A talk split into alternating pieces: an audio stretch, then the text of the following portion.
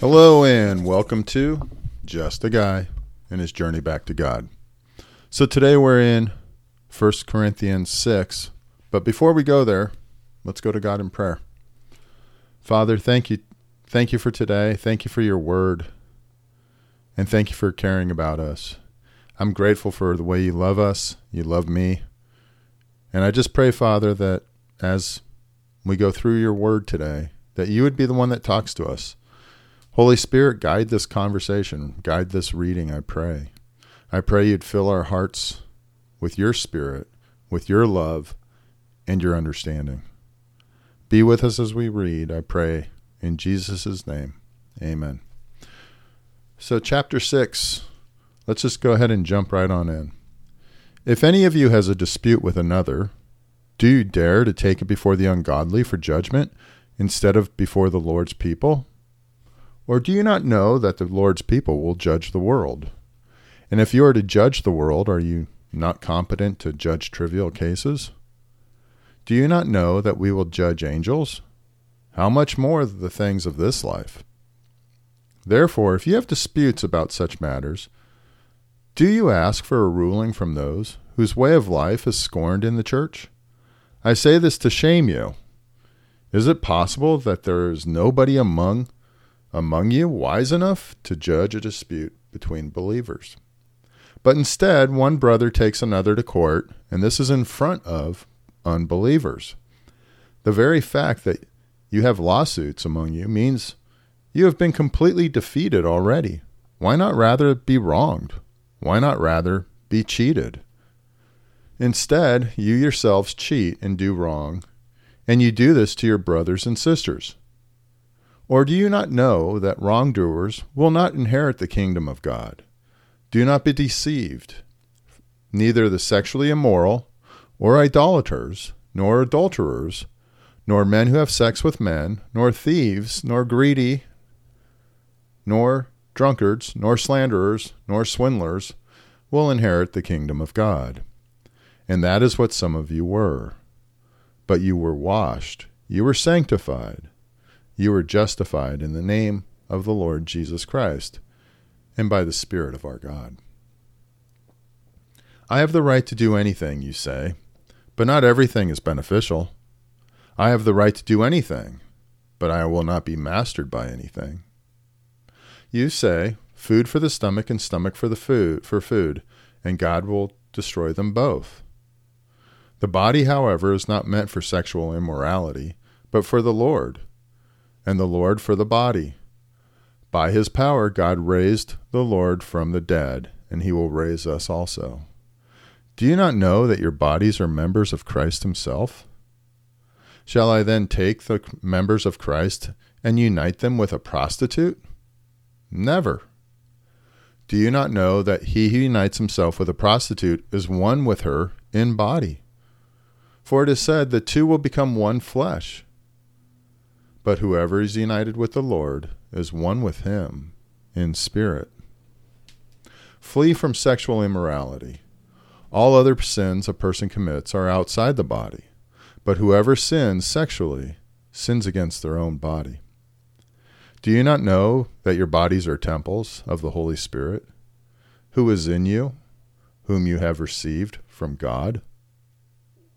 You are not your own, you were bought at a price. Therefore, honor God with your bodies.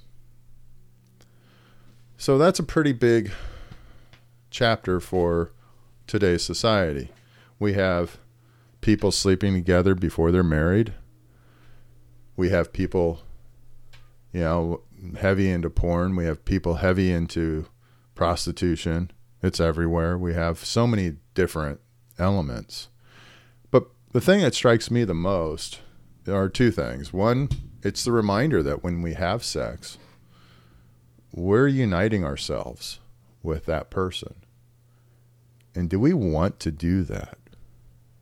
And the other thing that always strikes me with that is the Holy Spirit is in me.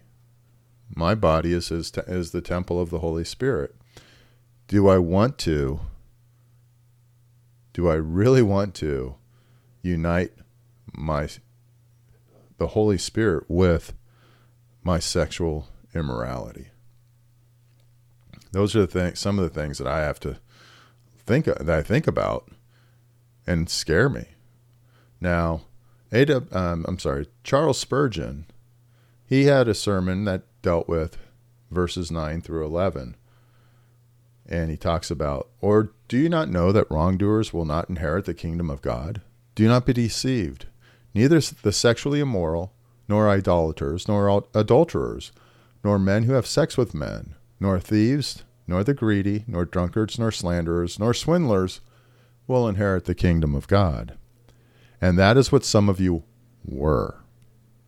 But you were washed, you were sanctified, you were justified in the name of the Lord Jesus Christ, and by the Spirit of our God.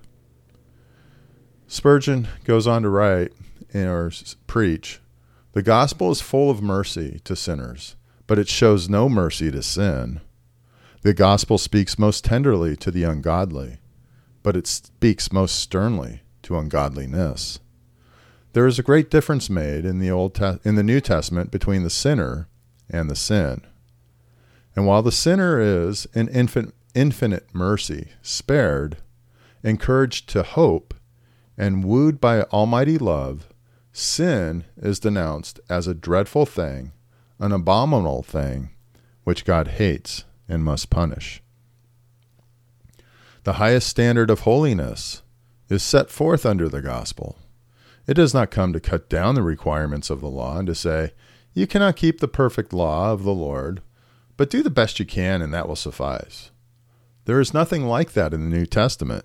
It does not come to men and say, in a tone of pity, You poor, ignorant creatures, you have unwitting, unwittingly fallen into sin, and therefore there is no guilt in your transgression of the law of God. Nothing of the kind.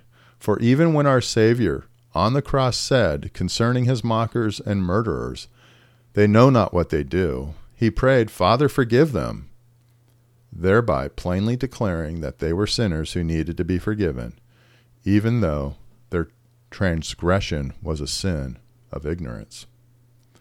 So, so much of the New Testament and the is really about forgiveness, and we focus on that. But what was happening in the uh, Corinthian church was very different. It was something where they were they were committing sexual you know sins and just living the life and it was a mess for people or for them. And yet they were calling themselves Christians and they were presenting themselves as such. So when you look at it I'll read from um, the ESV expository. It talks about this section of this section addresses the 410 fourth of 10 major issues in the letter excusing sexual immorality this is another area in which the Corinthians have adopted the worldly values of their pagan culture. The, the immediately preceding paragraph is a hinge between verses 1 through 11 and 12 through 20, as the vice list begins with the sexually immoral and adulterers. It appears that the men in Corinth, Corinth who profess to be Christians are sleeping with prostitutes at the end of private banquets. This is immoral sex. This immoral sex was culturally acceptable and normal in pagan Corinth. And the Christian men argue that they have the right to do it. The passage's structure built on slogans Paul quotes to summarize how some Corinthians in the church are defending their right to use prostitutes. Paul quotes the same slogan twice in verse 12, another in verse 13, and a third in verse 18. Immediately after quoting each slogan, Paul refutes the Corinthians' argument. The final command states the passage's main message glorify God in your body.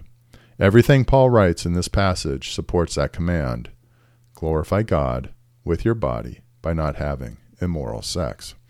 So, even in, so if we apply that, and I apply that to my world today, you know, lots of people have, they're okay with, you know, having sex with multiple partners. Lots of partners. Hey, sometimes at the same time, multiple partners. They have no challenge and issues with porn even though that destroys lives. They have no challenge with any of that. And and as you've seen, our society just keeps going further and further down. And but Paul is saying, no, you can't do that. Even if it is acceptable in your culture, you can't do those things. So I think as a reminder to us today, this is a good reminder to flee from sexual immorality. We can't do that. We need to go we need to glorify God with our body by not having immoral sex. And I would take that to another level, not by being gluttons and overeating, not by being unhealthy, not by over drinking and being alcoholics. All those things with our body, we need to go and honor God with our bodies, not just through sex or in being pure that way, but also in what we see, what we do, what we eat. Do we exercise? Do we take care of it? Do we truly respond to our bodies as the temple? I can answer often, no, I don't. But that's something Paul is screaming at me. It screams to my heart. So, with that, let's go back to God in prayer. Lord, I thank you for this. I thank you for your word. I thank you for Paul's bluntness and his logic. And I pray, Father, for and thank you for your Holy Spirit opening my heart and my eyes and my spirit to your message. And I just pray for the strength to honor you with my body, to honor you with my heart, and to love you with all that I am, and to be able to love my neighbor as myself. I just lift up this time, I lift up our country, and I lift up our family and friends to you. It's in Jesus' name I pray. Amen. Hey, thanks for joining me at Just a Guy and His Journey Back to God. I hope you have a great day.